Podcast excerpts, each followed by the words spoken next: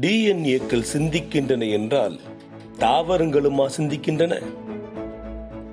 தாவரங்களின் செல்களிலும் டிஎன்ஏக்கள் உள்ளனவே என்பதுதானே உங்கள் கேள்வி? ஆமாம் தாவரங்களும் சிந்திக்கின்றன. அதுதான் நான் ஏற்கனவே சொன்னேனே பாக்டீரியாக்கள் சிந்திக்கின்றன என்று பாக்டீரியாக்கள் தாவரங்கள் தானே? நுண்ணுயிர் தாவரங்கள் முதல் ராட்சத மரம் வரை அனைத்து தாவரங்களும் சிந்திக்கின்றன.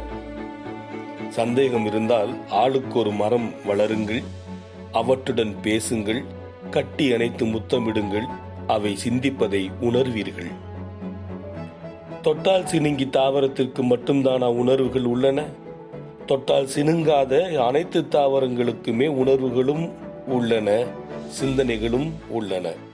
சிந்திப்போம். ஜன்னப்பா.